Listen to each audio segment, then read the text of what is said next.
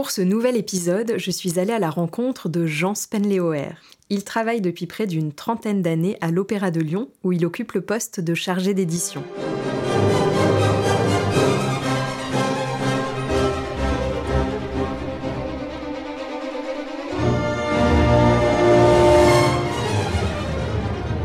Il manquait une personne, donc je me suis laissé persuader d'aller voir ce Freischütz.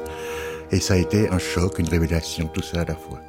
La musique qui sourd comme ça, qui s'élève, du... ça m'a énormément marqué. Disons qu'il y a eu un avant et un après.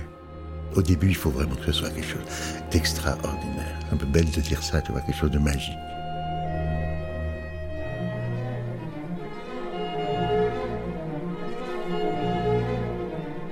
Je pense que j'en ai rêvé dès, disons, mes 16, 17 ans.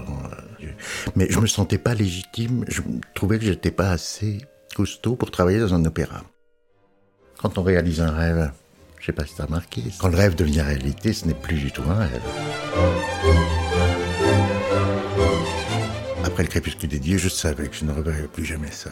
C'est tellement beau que ça te, ça t'effondre. Je ne sais pas comment dire ça, tu vois. Car on voit de la flamme aux yeux des jeunes gens, mais dans l'œil du vieillard, on voit de la lumière.